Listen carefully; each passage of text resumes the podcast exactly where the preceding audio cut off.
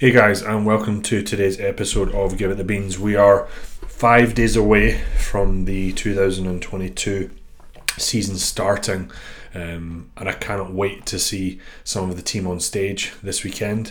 Um, we have two athletes, a bikini girl and a physique guy, and PCA first timers.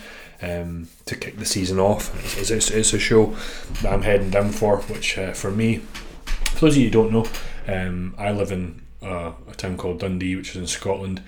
It is actually about a six-hour drive away from where this show is. That's the thing. I'll, I'll have a lot of athletes do shows down south, um, and to get there, it's either a very long drive or it's a flight. And let me tell you, there's no there's no airports that go into Peterborough um, that fly from anywhere near where I stay. So yeah, it's going to be a long drive or perhaps the train down. Um, but it's well worth it when you see your athletes on stage um, and those sort of special moments they have. Um, so yeah, I cannot wait for that. Uh, I guess I didn't give you guys an update on uh, how how Dubai was with a, a four month old who's now who's now five months. Um, it was actually awesome, uh, really really awesome. It was just a little bit different holiday than I'm used to. On holiday, I'm used to uh, sort of sitting sitting in the sun, lying in the sun for about eight hours and getting a tan, getting a little bit burnt. Whereas um, the wee man couldn't, uh, he's not allowed to be in the sun at all. He had to be in total shade.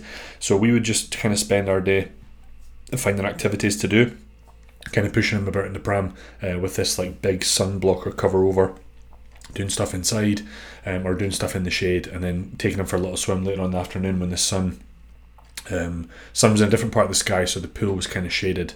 But um, yeah, it was it was different, but you know what? He was class on the flight, um, and he actually slept like a dream. I wish he was still sleeping now, like he was on holiday. But um, that's been the hardest part for me is adjusting to the adjusting to the sleep or the lack of. Whereas I think that when you're when you're into bodybuilding as much as I am, um, you're always used to getting your sort of minimum eight hours. You know, and you, you go to bed at say nine at night, getting up at six in the morning or whatever. Um, but hey ho, uh, we'll persevere. We, we signed up for it, so uh, we won't complain.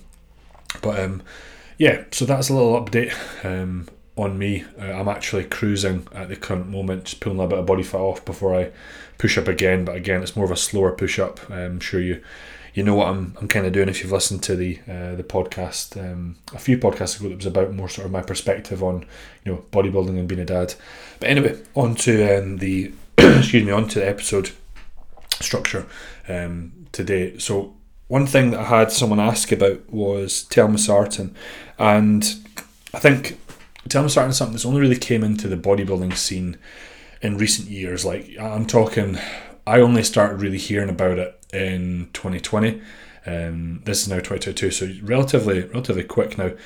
You might be an assisted bodybuilder. You may have never have heard of this, um, but it's something that I I would say that any serious bodybuilder across the UK is probably using. Um, and you know, today's podcast is just to go give you a little insight as to maybe why, um, but also just kind of what it does within the body, what it helps stop, and, and why it's maybe taken. It's telmisartan is a medication ultimately that's used to help lower blood pressure and I think whilst its usage is becoming increasingly popular, many will just take it without much of an understanding of exactly what it does and they'll just say, "Oh, well, my coach told me to take it, so I did," or I saw that you know. I mean, where kind of where the usage sort of kind of stemmed from was uh, you could say from Joe Jeffries and from his coach at the time, I think was Victor Black, and that's really how it came into into the UK as far as far as I'm aware. Um, my coach is Cal, and he's obviously um, got links with Joe, and, and that's kind of how I'm aware of it came in the UK, and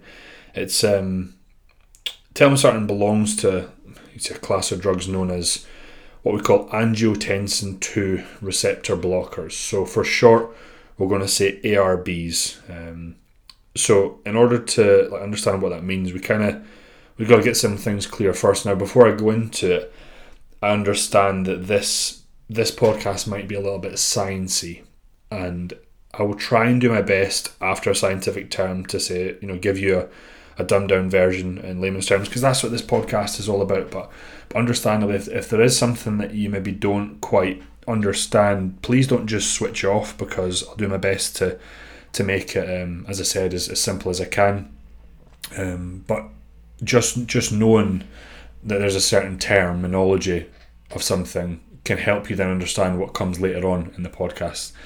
But um, anyway, let's let's see, talk about ARBs now. There's a hormone system within the body, and actually, for short, it's called RAS. R A A S. Now that stands for renin, angiotensin, aldosterone system. Now, this system is really in charge of regulating blood pressure within the body and fluid balance, and they all kind of work in synergy, and, one thing affects another.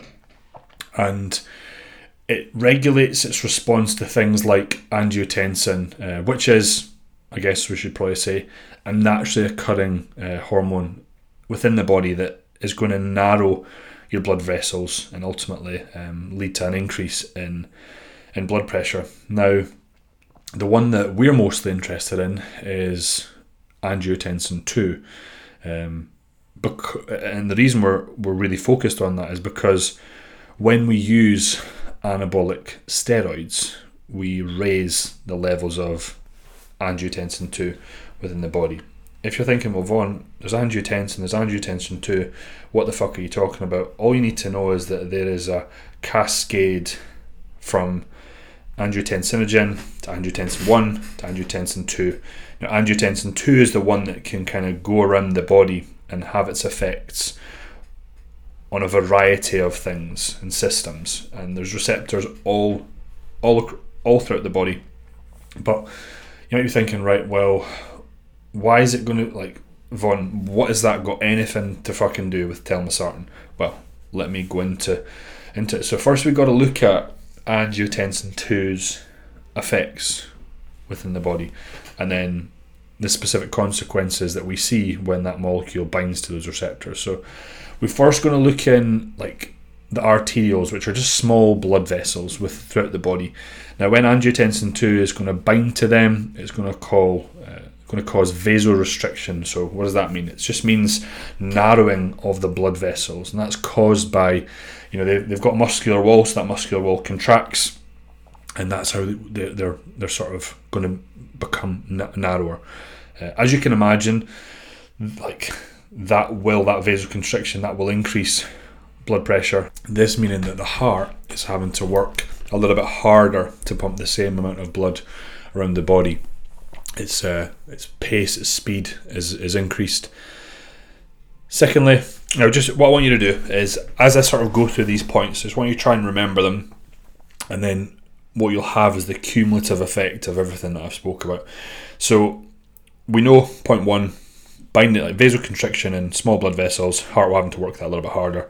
Secondly, angiotensin 2 can bind in the kidneys. Now, what this does is it stimulates sodium reabsorption. Sodium is just, you know, fancy term for you know, salt, effectively.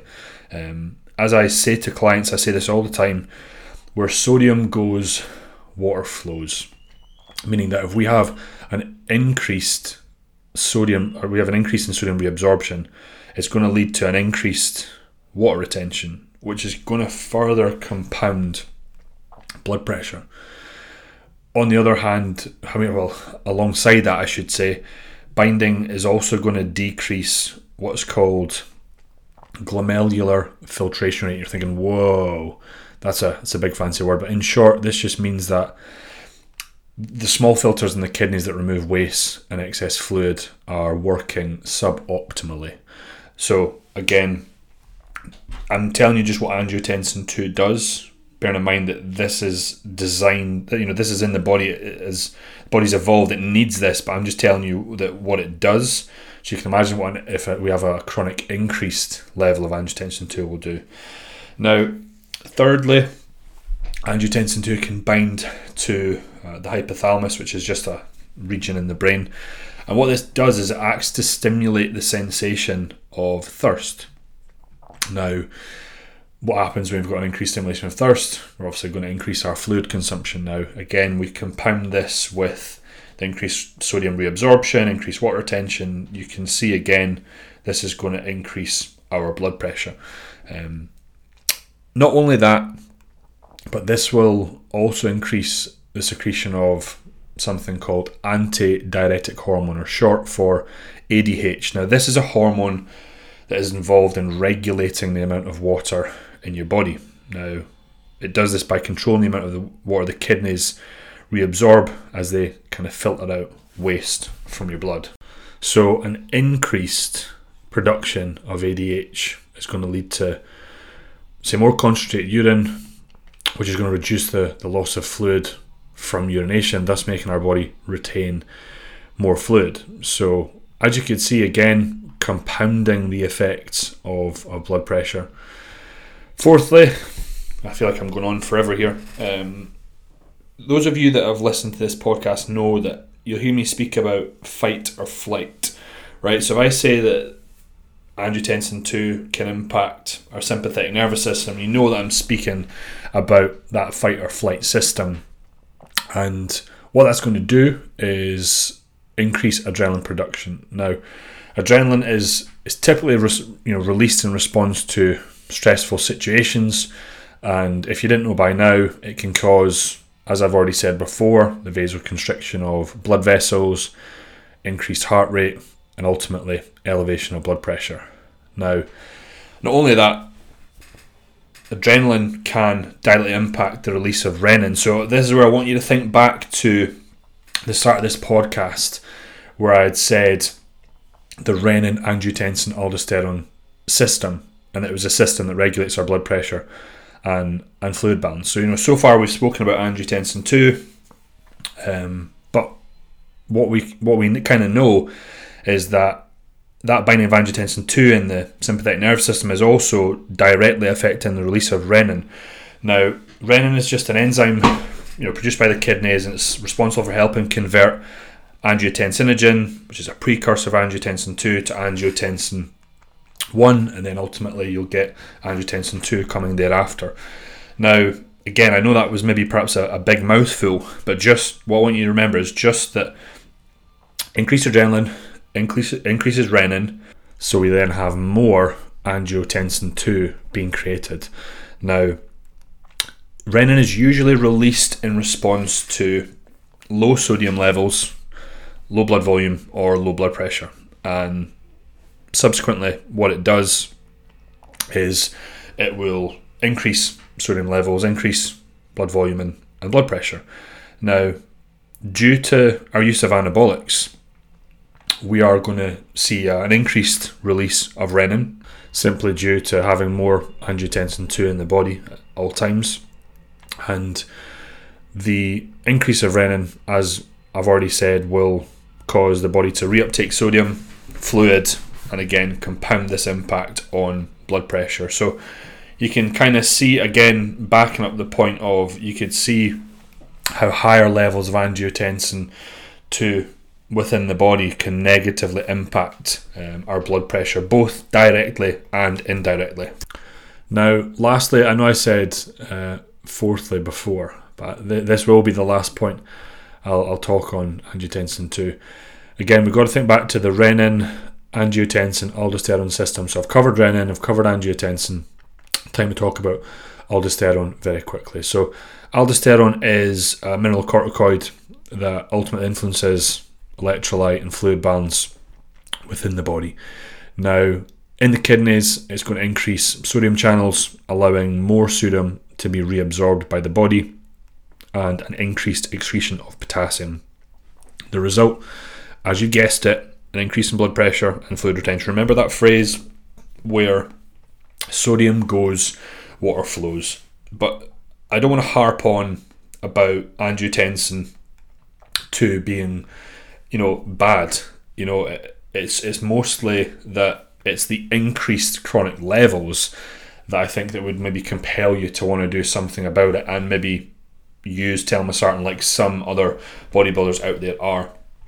So it's nothing to to freak out about, but it's worth noting that you know the body is going to produce angiotensin 2 whether you're on gear or whether you're not. You know the body's evolved to use this hormone for survival. You know, I guess without it we we couldn't we couldn't couldn't optimally survive. However, as I said, the problem with our assisted bodybuilders is having this at chronic levels elevated um, through using through using the use of PEDs. So if you're thinking, why would bodybuilders use it? Well, I think it's important to consider the effect of having elevated blood pressure for a very long time. Bear in mind that a lot of assisted bodybuilders will often take take gear for years or decades, and it's that high blood pressure that is going to negatively impact, you know, both the muscularity of the heart, the function of, of the kidneys. Um, remember that the heart's having to work. The, the heart is working harder, faster, um, chronically and on the other hand, the kidneys are the kidneys filtration rate is um, is decreased. So you've left with a scenario where you've kind of got impaired. Like if you do this for a, a long period of time, you've left the scenario where you've got car- cardiac and kidney functioning being impaired. So a lot of people are thinking, well, does this mean that like this telmisartan wonder drug is means I could take gear forever and not see those effects? No, I'm not saying that. But what I'm saying is that bodybuilders will use telmisartan as like a like a long term harm reduction strategy that we they're trying to mitigate the effects of higher levels of angiotensin two uh, by by bringing them down by using telmisartan, which is an ARB. So if if you think, well, Vaughn, how does it work? So angiotensin two levels are still elevated. Well, telmisartan is is in there as a blocker. So what that does is it'll go to a receptor where angiotensin 2 can bind and it'll effectively block that so angiotensin 2 cannot bind to that receptor. So that's effectively how it helps then lower what angiotensin 2 can do and ultimately lower blood, pre- blood pressure. Now for me, from my personal experience, uh, I, I can I'm going to attest to the positive effects of taking telmisartan um, and what that's had on my blood pressure. In fact, I, I monitor my blood pressure multiple times across the week, and I think that if you're, you're taking anabolics, you should be doing this. It doesn't matter you the level that you're at, but particularly if you've been taking it taking anabolics for a long time, and you're a heavier set guy, and you get you know you've got a fair bit of muscle mass, and like your body weight is, is higher, and um, you're pushing you're pushing things peak off season. Like you've got to be doing this. Um, but for me, when I implemented it, it kind of dropped my systolic blood pressure from like holding in the high 130s, mid to high 130s, right down to mid 120s. Um, so seeing that improvement for me, like that was a no brainer. I was like, right, I'm gonna I'm gonna continue continue using this as I said a harm reduction strategy because it's fine. Like it's all well and good now thinking, oh well, fuck it, my blood pressure is at you know whatever it is. Um, but then if you forget about it and you leave it there for a decade or more, like you'll then be kicking yourself at what the effects it's had on your heart and ultimately the longevity of your life later on down the line because you know I still want to bodybuild for a, a long time albeit I don't want to you know be a mass monster um, but I want to make use of these compounds for for years and know that I'm doing it in quote unquote the healthiest possible way and trying I said mitigate any sort of side effects that it's having on my body. Um, so yeah, as I, like to, to drill home the point, I, am not saying I'm not saying you know go out and take telmisartan. I'm, I'm I'm telling you the effects of angiotensin two, what how how telmisartan works to lower that, and then just the benefits that I've seen to take uh, from taking telmisartan. You might be wondering why bodybuilders have opted for telmisartan uh, than you know than other ARBs out there. So after doing a little bit of digging, uh, I found that telmisartan has a higher affinity for the angiotensin uh, 2 type 1 receptor by meaning that it, it's going to bind to it more like strongly you could say um, and more readily than other ARBs. It also has uh, a long duration of receptor binding and ultimately the medication itself has a long half-life which uh, can be up to 24 hours which the other ones uh, can be quite significantly less. So, to put it in layman's terms, it's ultimately meaning that it'll stay in your system for longer um, and it will be effective really until the next time you come around to, to taking the drug again. Now, on top of lowering blood pressure, uh, telmisartan has also been shown uh, to be superior in reducing fasting plasma glucose levels by improving insulin sensitivity. So, as bodybuilders, we know that we push push food, um, and it can directly impact the you know our insulin sensitivity as our fasted blood glucose levels increase, our blood glucose levels across the day increase, or we're maybe using something like growth hormone, and we know that that's going to be that's going to cause a little bit of desensitization to to insulin. So having that in, you could say, has an added benefit. It's also going to increase um, a, a protein hormone called adiponectin, which is involved in regulating glucose levels as as well as fatty acid breakdown. So, what does this equate to? You know, it's equating to, to lower levels of overall cholesterol in the body and reduced LDLs. Now, what's something that is often elevated by the use of anabolic steroids? Your LDLs and your cholesterol. So, given that using using anabolics can raise that, and telmisartan helps kind of do the opposite. Um, it's going to support its use for not only you know like trying to stay on top of blood pressure but also trying to reduce the quote unquote bad cholesterol in our in our blood. And I guess in this podcast what I've tried to do um, I know I've kind of very briefly covered it but I've hoped I've given you some some like home hitting points of what increased levels of angiotensin 2 has as an effect in our body the consequences of that which ultimately is going to um, negatively impact our blood pressure. And then, if you can see why the, the effects it has, then you can see why when, when we put in telmisartan that effectively blocks these receptors, um, it's going to help. It's not going to bring down. That's what I want to make the point. It's not going to help reduce the levels of angiotensin two in your body. It's just going to reduce the amount that can bind to those receptors.